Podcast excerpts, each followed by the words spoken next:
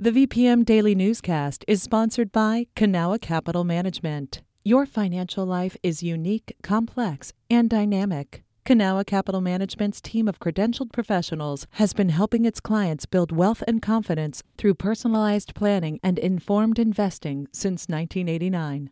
Learn more at cancap.com. That's K A N C A P.com. You're listening to the VPM Daily Newscast, the recap of today's top stories in Central Virginia. From the VPM Newsroom in Richmond, I'm Benjamin Dolly. Richmond City Council introduced legislation during a Wednesday meeting to officially accept state money to help purchase Mayo Island. The Virginia Department of Conservation and Recreation could contribute $7.5 million to the purchase. A public hearing is set for April 24th. In addition to the state funding, if the ordinance is approved, the city would use $7.4 million of stormwater utility bonds to make the purchase. In total, the deal would cost about $15 million. The city aims to remove acres of parking surface from Mayo Island and restore it to a more natural state. If the purchase is completed, the space would be open to the public. A proposal to site a new Richmond Fire Department training facility on existing Southside green space has led to disagreements among city leaders and community members. Patrick Larson with VPM News reports. The new burn building, constructed of shipping containers, would be situated next to Hickory Hill Community Center and used to simulate disorienting firefighting situations. Monica Esparza, a minister and activist in the area, says noise and smoke from the project would add to existing pollution from industry and surrounding neighborhoods. Which is just inappropriate for some place where people are trying to maintain peace and health. Other community members told City Council at a Monday meeting that they support the proposed use of the land, and the department argues it has taken steps to minimize the facility's potential impact. Those include runoff and noise controls and the use of theatrical smoke instead of live burns in most situations. The Urban Design Committee and City Planning Commission have both recommended the project be denied, citing the city's master and climate equity plans.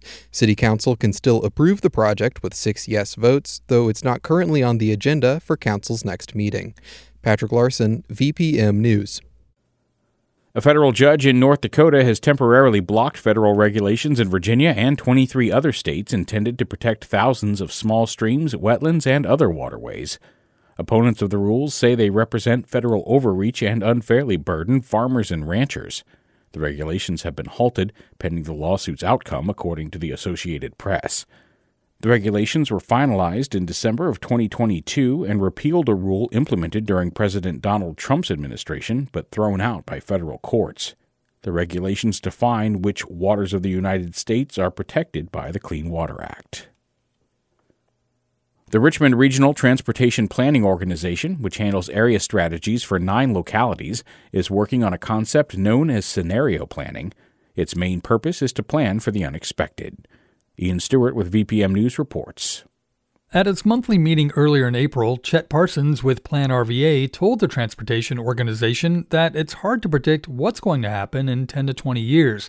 Another pandemic, a war, or climate issues like flooding or advancements in clean energy could again change our world and the economy. The focus area for this is to look at the things that are going to probably cause the most volatility in the future, the most uncertain and the highest impact. Because otherwise, you're looking at a range of things that may not move the needle very much. Parsons says his team is in the early stages of developing 11 different models to predict what those possible changes would mean for the region's transportation.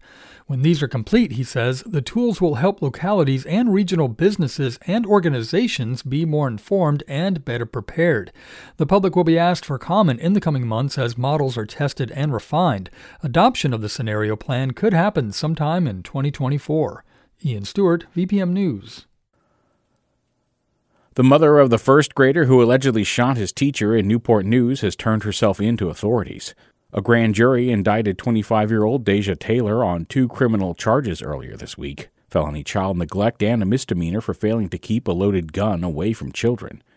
Prosecutors have not charged her six year old son, citing his age. Newport News Sheriff Gabe Morgan says Taylor surrendered herself at Newport News City Jail midday Thursday. She's since posted bond and is awaiting trial. The Veil Brewing Company's original Scott's Addition tasting room is closing after this weekend. It first opened in 2016. The brewery says it's closing the taproom to expand production at a new location. To celebrate the move, the brewery is throwing a last hurrah on Saturday and Sunday at its Scott's Addition location. The event will feature food trucks and vintage drafts and bottles from past anniversaries. The brewery is set to open a new home a few blocks away on Belleville Street on April 22nd. Veil operates several other tasting rooms in the area, including one in Norfolk. After a years long hiatus due to the COVID 19 pandemic, Ardent Craft Ales is bringing back its Swine and Brine Festival Saturday in Scott's Addition. The event pairs Ardent's long list of beers with food from Royal Pig, Rappahannock Oyster Company, and ZZQ, the brewery's next door neighbor. Ardent first launched the event in 2014, says Tom Sullivan, co founder and general manager. He says it was their first big festival. Sort of dipping our toe in and learning how to, to throw a big party. And we decided that uh, marrying two of our favorite things would be, you know, lo- local seafood and pig um, would be a great accompaniment to beer and, you know, give people a reason to come out. Swine and Brine runs from noon until 8 p.m. and is free and open to the public. Drink tickets cost $7, and each food vendor sets their own prices. Well behaved leashed dogs are allowed, but only on the patio. Charlottesville City Council earlier this week approved a 22% increase in the city's budget. The multi-million dollar renovation of Buford Middle School accounts for a portion of that spike, according to the Daily Progress.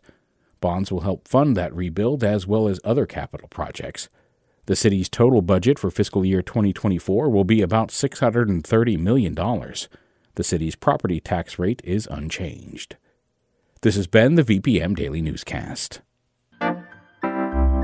Some of these stories may have changed since the newscast was recorded. You can stay connected to what matters by heading to vpm.org/news or follow us on Facebook, Twitter, and Instagram at myvpm.